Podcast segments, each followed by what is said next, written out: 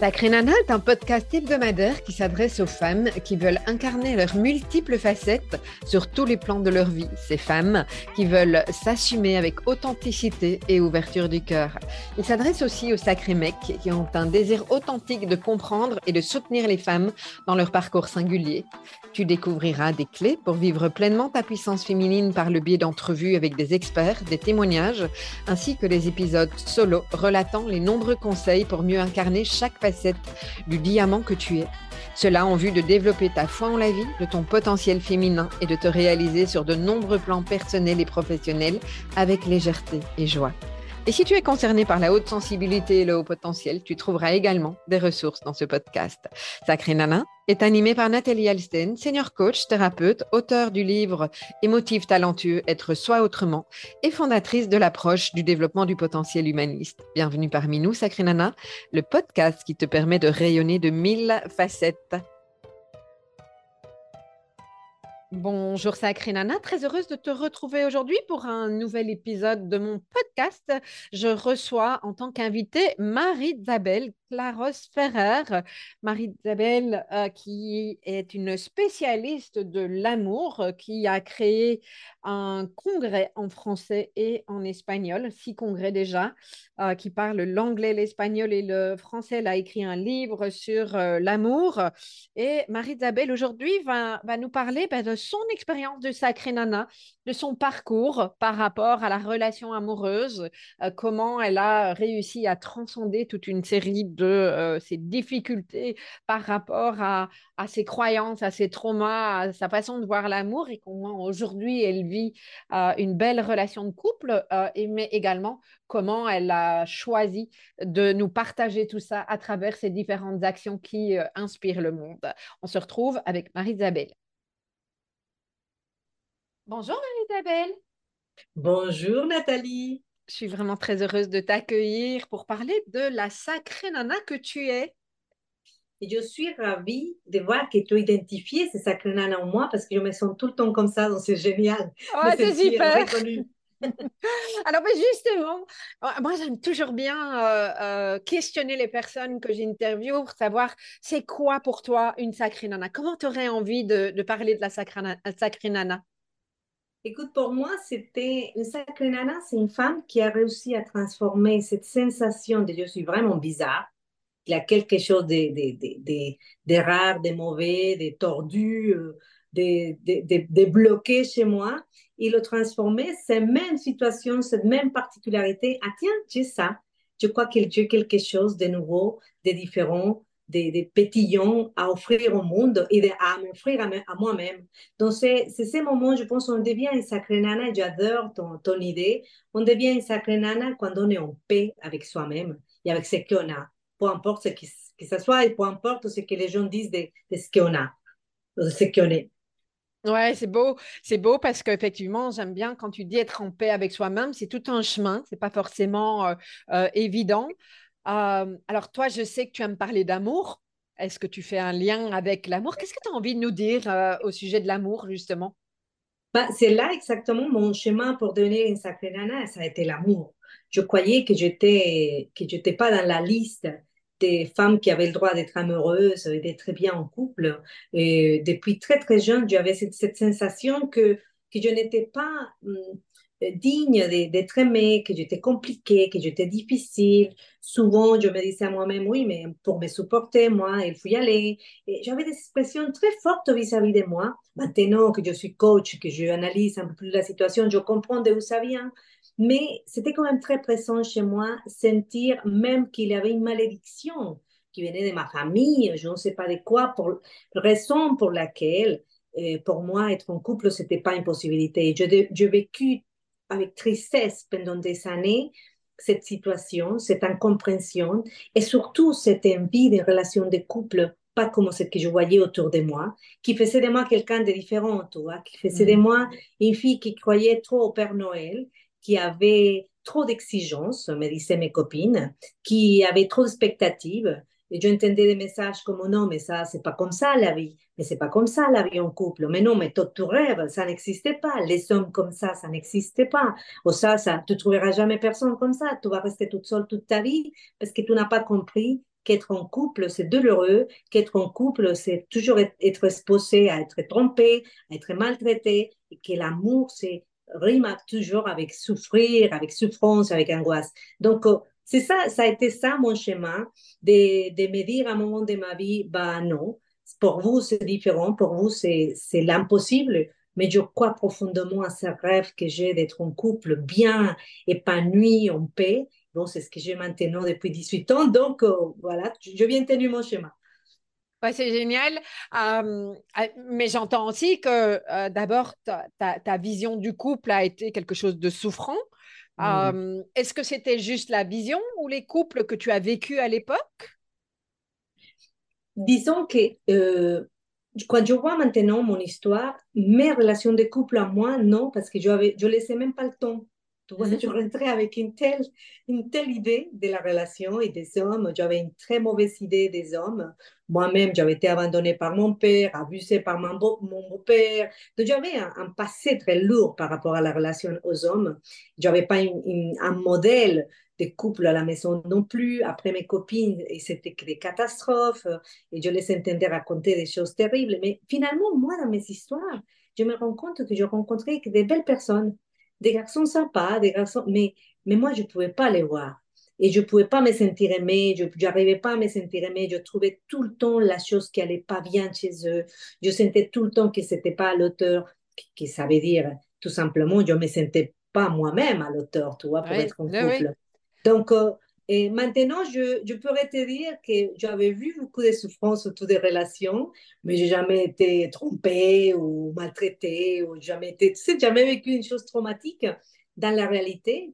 Mais dans ma tête, dans mon ressenti, c'était horrible. Je sentais que personne pouvait m'aimer, mais c'était pas vrai. Mais bon, tout ça, des fois, c'est plus dur l'idée que tout est fait de la réalité que la réalité même. Et c'était mon cas par rapport à la relation de couple c'est important, enfin, c'est plus dur l'idée que tu te fais de la réalité que la réalité même. Je le répète hein, pour que les personnes qui nous écoutent entendent bien cet aspect, euh, cet aspect des choses. Mais ça parle d'amour de soi aussi ou de non-amour de soi? Je pense que ça parle d'amour avec un grand A, d'amour total, d'amour la substance qui nous, qui nous reste, qui nous fait rester en vie, tu vois. C'est, mm. je, je beaucoup travailler l'amour de soi, dans mes événements, je travaille énormément à faire attention qu'on comprenne bien cette idée de l'amour de soi, qu'on ne le met pas comme comme un prérequis pour être en couple. L'amour de soi, c'est pas un prérequis. L'amour de soi, c'est un chemin pour aller vers la relation de couple. Mais moi, je continue à faire un chemin d'amour de, moi-même et je suis en couple heureuse depuis 18 ans. Donc, euh, ça parle d'amour de soi. Ça parle aussi des, des capacités à se mettre en lien, à communiquer avec l'autre avec euh, l'homme, avec la femme, avec la société, avec les plantes, avec la vie même.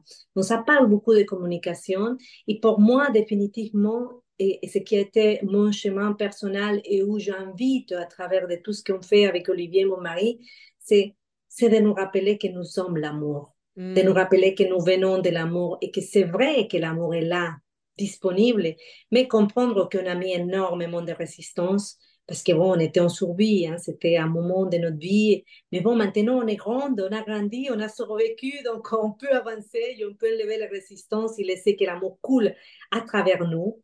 Et ça va se manifester dans des jolies relations, dans des sensations plus belles vis-à-vis de toi-même. Ça va, ça va se, se voir dans tes, dans tes relations avec tes copines, avec ta famille. Mais d'abord, il faut faire ça, il faut comprendre que l'amour est disponible et que même pas, si, si même pas un, petit amour de soi, un manque de confiance en toi va empêcher l'amour de, te mm. rendre heureuse.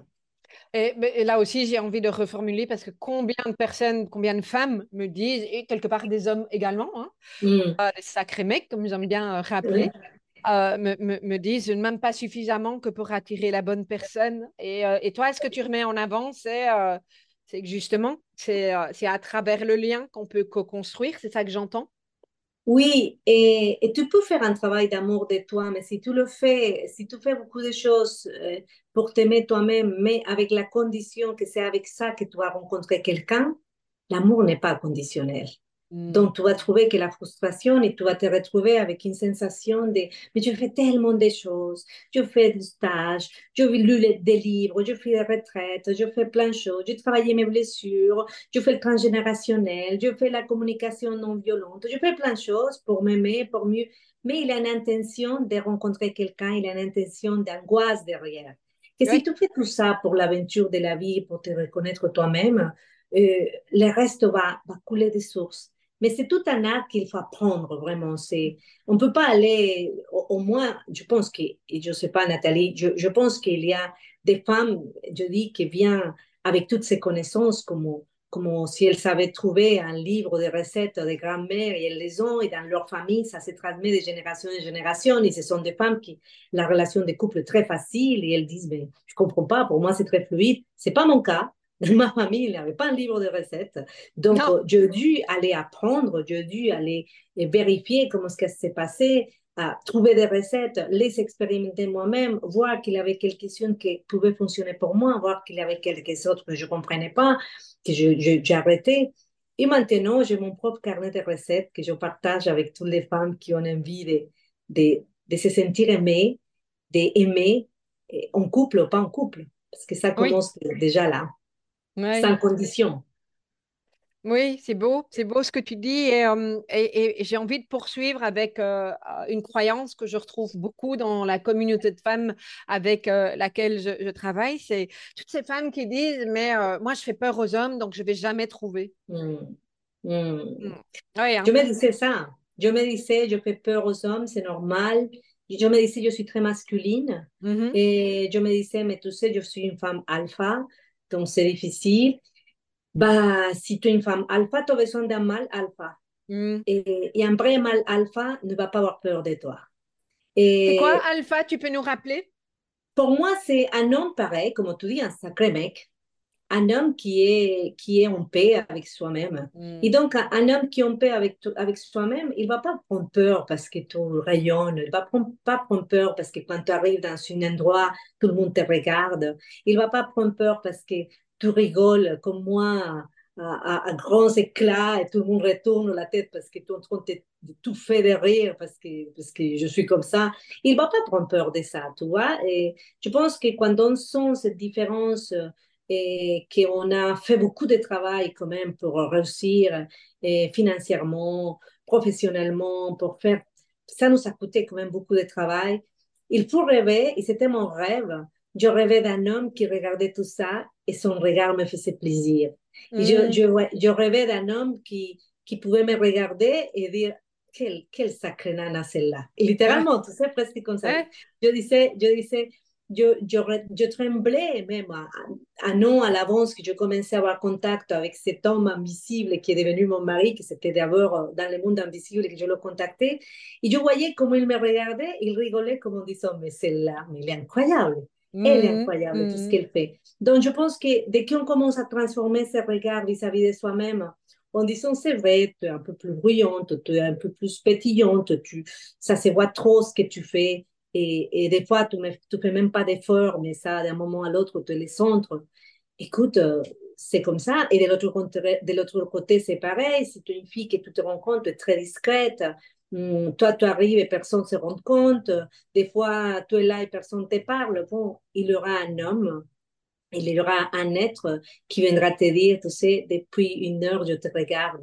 Tu croyais hmm. que personne te regardait, moi, je te regardais. Et je rêvais de ça, tu sais, de cette de cette particularité qui venait se joindre à ma bizarrerie, à, mon côté bizarre, à mon côté que je n'arrivais pas vraiment à aimer. Mais pour lui, c'était drôle, pour lui, c'était sympa. C'est ce que j'ai à la maison tous les jours. Alors moi, je veux bien que tu nous parles de ton histoire parce que tu, tu la partages d'ailleurs dans un livre euh, euh, et, et, sur comment tu as imaginer justement cet homme qui était déjà dans ta vie énergétiquement Dis-nous un petit peu, parce que c'est quand même assez particulier. Moi, j'adore cette histoire.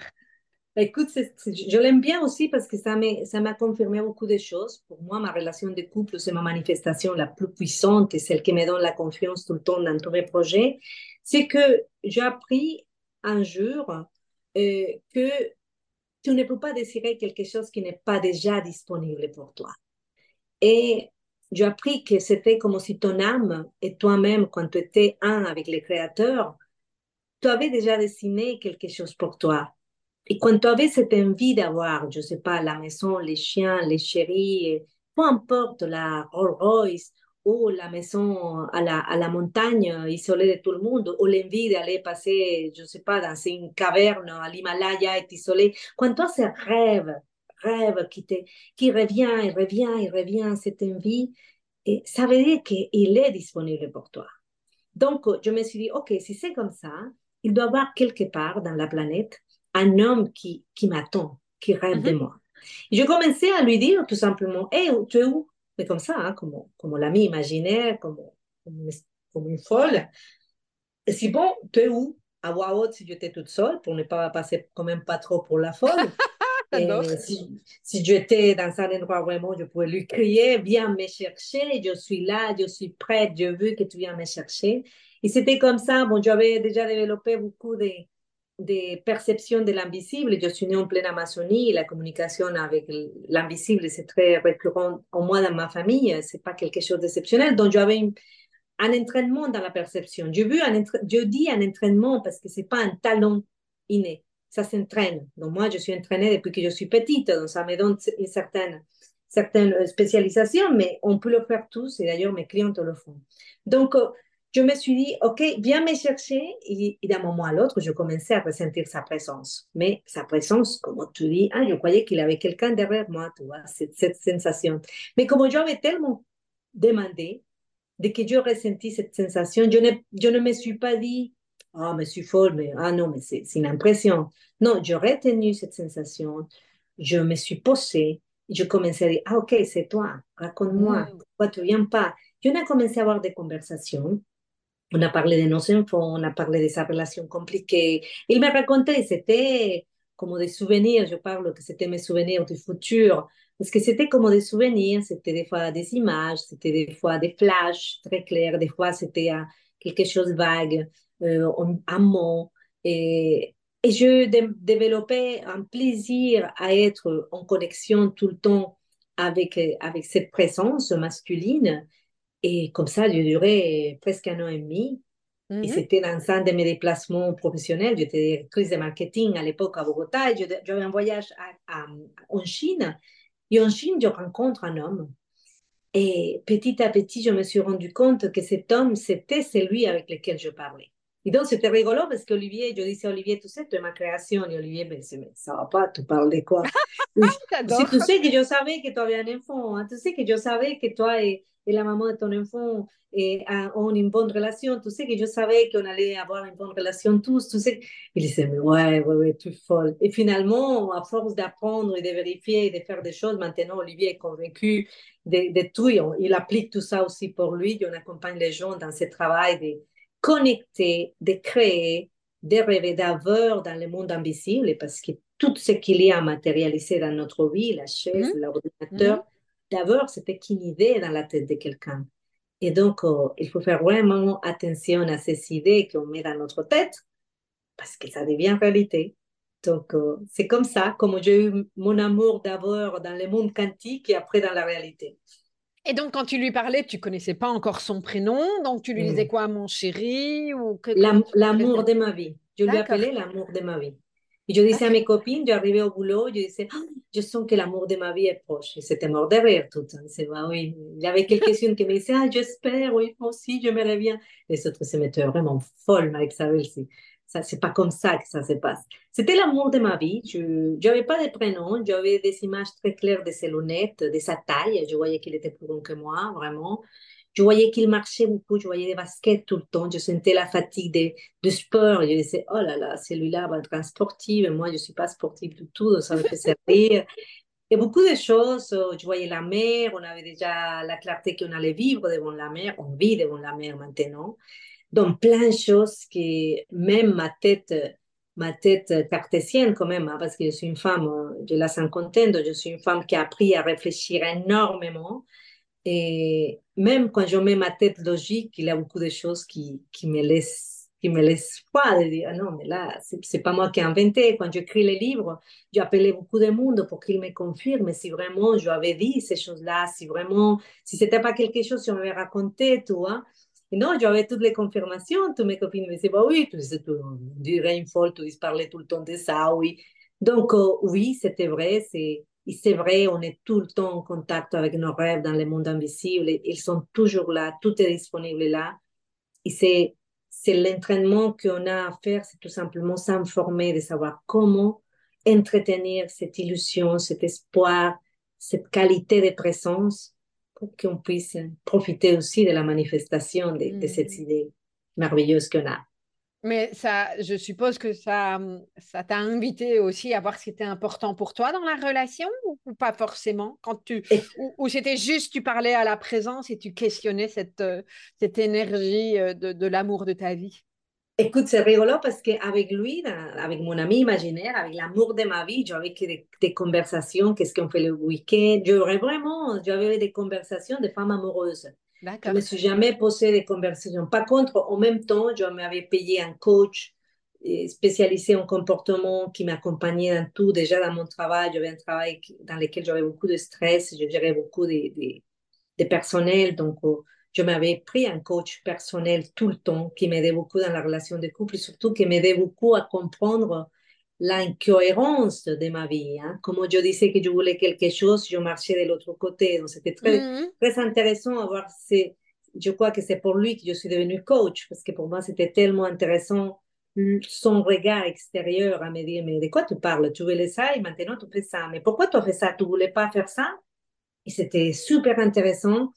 Et en même temps, euh, j'avais déjà connu mes, les particularités de mon ego. J'avais connu aussi comment euh, mon enfance et mon histoire avaient, avaient une grosse possibilité de traumatisme et qui avait touché vraiment ma, vie de femme adulte. J'avais travaillé énormément la la différence entre les hommes et les femmes, comment communiquer avec un homme, pourquoi les hommes réagissaient de certaines façons, les femmes d'une autre façon. J'avais connu à fond, mais quand je te dis à fond, j'étais vraiment obsédée. Je fais ce travail depuis l'âge de 22 ans, tu vois, j'ai 50 ans maintenant. Et j'avais appris vraiment bien et je suis devenue facilitatrice de plusieurs méthodes pour comprendre la l'influence de nos ancêtres, de notre histoire, de notre famille dans ce que nous sommes et comment couper toutes ces loyautés, comment écouter la voix de ta tête et de ton ego dans ton, dans ton cerveau et faire la différence avec la voix de ton cœur. Et j'avais fait de tout parce que à l'époque, je voyais que je n'étais pas bien, tu vois, qu'il fallait qu'il fallait me perfectionner. Maintenant, je continue à faire plusieurs choses, mais je ne le fais plus pour me perfectionner. Je le fais pour m'amuser, à me connaître de plus en plus, pour m'explorer mais c'est pas conditionnel. Je fais mm. plus ça pour quelque chose avec une intention précise dehors. L'intention est toujours à l'intérieur. Mm, mm, oui, je sens cette force que tu as mise dans, dans, le fait de vouloir vivre une relation de couple euh, épanouissante. Je ne sais pas si c'est ton mot, mais il y, avait vraiment une volonté qui était là. Euh, et en même temps, ça s'est manifesté, peut-être pas comme tu l'avais imaginé au début, mais euh, de manière quand même assez incroyable. Une fois de plus, je rappelle que c'est ce que tu racontes dans ton livre. Et puis, euh, euh, tu, as continué dans cette voie-là, puisqu'aujourd'hui, tu nous offres, euh, à la fois en espagnol et en français, de, de, très, très beaux congrès. Congrès de l'amour irrésistible. Pourquoi irrésistible? Parce que l'amour est irrésistible et on perd tellement de temps à se résister. Tu sais, avec Olivier, depuis qu'on se connaît, on s'est rendu compte que, que si on continue à se résister à tout, on ne ferait rien, on ne faisait rien. Donc, euh, c'est notre philosophie de vie, être irrésistible, ne pas se résister, prendre la vie telle qu'elle est, mm. ne pas se raconter d'histoire, ne pas, ne pas essayer de, que les choses soient différentes. Non, apprécier, prendre ce qu'il y a et avec ce qu'on a, faire de, du mieux, tu vois. C'est, c'est vraiment être disponible à comprendre que peu importe ce qui nous arrive dans la vie, la responsabilité de tromper et d'être heureux nous appartient et c'est toujours possible. Mm. Donc, c'est, c'est ça, ce n'est pas nous résister à l'amour, à la santé, à l'abondance, à l'argent, tout, tout, tout c'est ça, tout l'amour, la santé, l'argent, ce sont des ressources inépuisables. Ce sont des ressources qui sont là, mais que nous, avons cru par nos histoires, par, par nos croyances, aussi parce que c'était nécessaire aussi dans notre propre survie, dans une époque de notre vie, nous avons cru qu'il fallait mettre des conditions pour profiter de tout ça. Et donc, le congrès de l'amour irrésistible, pour moi, c'est comme le contrôle technique de la voiture, tout ce qu'on fait mm. chaque année. Bah, c'est le contrôle technique de notre vie de femme amoureuse. Mm. Où j'en suis cette année? Je ne suis pas la même de l'année dernière. Tiens, c'est rigolo, l'année dernière, je n'aurais jamais cru que j'allais vivre ce que je viens de vivre, ou que, je, que maintenant j'allais être amoureuse, ou que maintenant j'allais avoir le cœur totalement brisé tel que je l'ai. Chaque année, on évolue avec notre cœur de femmes amoureuses. Et les congrès de l'amour irrésistible, c'est plus de, de, de 30 experts qui viennent nous raconter leur parcours, leur façon de faire les choses, la façon comme ils ont réussi à manifester plus d'amour dans leur vie, en couple ou pas en couple, tu vois, c'est, c'est vraiment comment ils ont réussi à faire que l'amour circule dans leur vie, dans leurs projets, dans leurs relations de couple. Bien sûr, moi, je suis passionnée de la relation de couple, j'arrive tout le temps à les faire venir à la relation de couple c'est ce qui m'intéresse, mais on a plein de pépites et surtout, ça nous rend l'espoir ça nous donne une capacité et ça nous donne des, informations, c'est un monde. C'est un monde. Tu sais, je, je te racontais en préparant cette rencontre que j'ai interviewé à plus de 350 experts pour les congrès en espagnol, en français, en, anglais. On a on touche tout le temps des centaines de, plus d'une centaine de pays en espagnol, en français. Et moi, je continue à apprendre avec chaque conférence chaque conférence, je dis, waouh, c'est vrai, j'avais pas pensé à ça, tiens, j'avais oublié ça, tiens, ça c'est beau, je le note, et je sors heureuse, mais comme une gamine à dire à Olivier, ah, tu sais, on n'avait pas pensé à ça. Il me dit, ah, mais j'adore, chaque fois que tu finis une conférence, tout ça, comme c'était la première fois que tu entendais dire que c'est possible être en couple et être bien, être heureux, s'amuser, y avoir une vraie complicité et continuer à être une femme libre une femme qui fait des projets, une femme qui est maman, une femme qui fait la peinture, une femme qui dessine, une femme qui fait le jardin. Vraiment, tout avoir, c'est possible. Oui, c'est génial. Euh, et euh, euh, de ce que j'ai vu, en tout cas cette année-ci, ça fait déjà un petit moment que je connais ton, ton congrès. Donc cette année, je suis vraiment ravie d'y participer en tant que euh, personne interviewée. parmi une série de personnes, 30 experts chaque année, c'est ça? Oui. Euh, qui, sont euh, bah, pas n'importe qui. Hein. Il, y a, vraiment des belles personnes avec des thématiques euh, pas forcément abordées habituellement. Et puis que tu as envie de nous, nous présenter l'une ou l'autre thématique ou l'une ou l'autre personne? Écoute, d'abord, j'aimerais bien vous, vous raconter que Nathalie Alsten est avec nous, que vous la connaissez, vous la connaissez quand elle interview, quand elle fait ses, ses sommets quand elle fait ses podcasts, mais là, c'est moi qui l'ai interviewée. Et moi, je suis allée vraiment chercher qu'elle nous montre comment rayonner de mille facettes et comment embrasser sa nature féminine, émotive et talenteuse. Donc déjà, Nathalie, je suis ravie de t'avoir cette année comme invitée experte dans notre congrès pour nous, nous accompagner les mercredis 22 novembre. Ta conférence sera disponible. Écoute, on est chaque année et marrané par par, je ne sais pas si ce mot existe, mais par notre chère Aruna Lipchis, oui. qui vient chaque année nous et c'est notre marraine, oui, et chaque année. Et cette année, bon, on a, on a Géraldine Prévost-Giron, on a Laurent Marchand qui vient aussi chaque année. On va parler avec Magali Penoël de, de l'Égypte antique, les cœurs des femmes amoureuses en Égypte et comment est cette femme pour nous apprendre plein de choses. On va parler aussi avec Myriam Hoffman de, de, comment se présenter et être la plus belle, mais en gardant sa, son authenticité, son identité. On a Marcel Delafaye, Claude Gambille, Luc Gégère aussi. On a Ludovic Lereux, Jessica Pirvet qui vient nous parler de sexualité, Anne Chantal qui vient nous parler d'amour, job et bonheur, Anne Chantal Junot.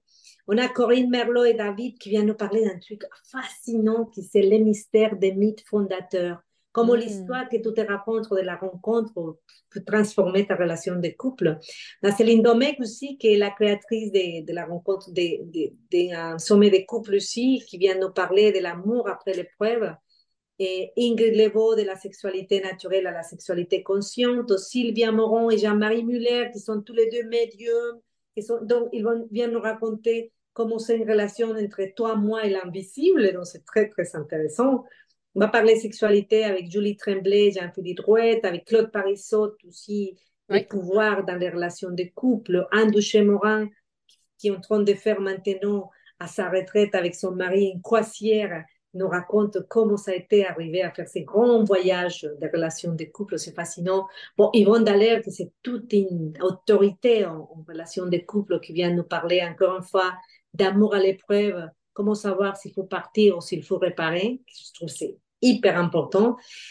Et dans la dernière partie, que nous parlons de l'amour irrésistible, c'est-à-dire l'amour qui va au-delà de la relation de couple, on a Antufigo, que c'est un médium, qui vient nous parler de l'amour au-delà des émotions, et, l'amour au-delà de la mort. Et, ah. on va parler de comment ça se vit, l'amour dans les relations de couple quand on des deux parts. Qu'est-ce qui se passe après C'est fascinant. Et Sarah Divinet aussi, qui vient nous parler d'intuition et des voyages spirituels, parce qu'elle est aussi très connectée avec les anges très connectée avec son intuition.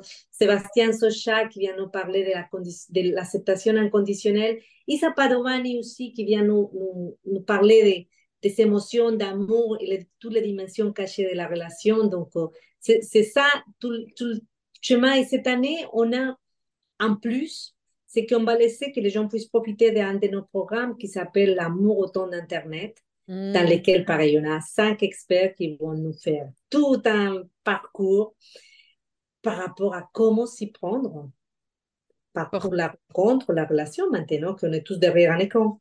Oui, mais c'est pas, c'est loin d'être anodin hein, et ah bah euh, c'est vraiment un sujet important. Puis cinq interventions sur ça.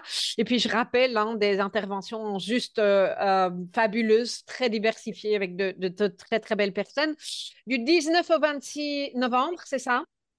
Oui, de, de, le 19 novembre, on va voir la la grande ouverture, c'est un cercle de femmes dans lequel on va prendre notre place, on va poser cette intention d'amour.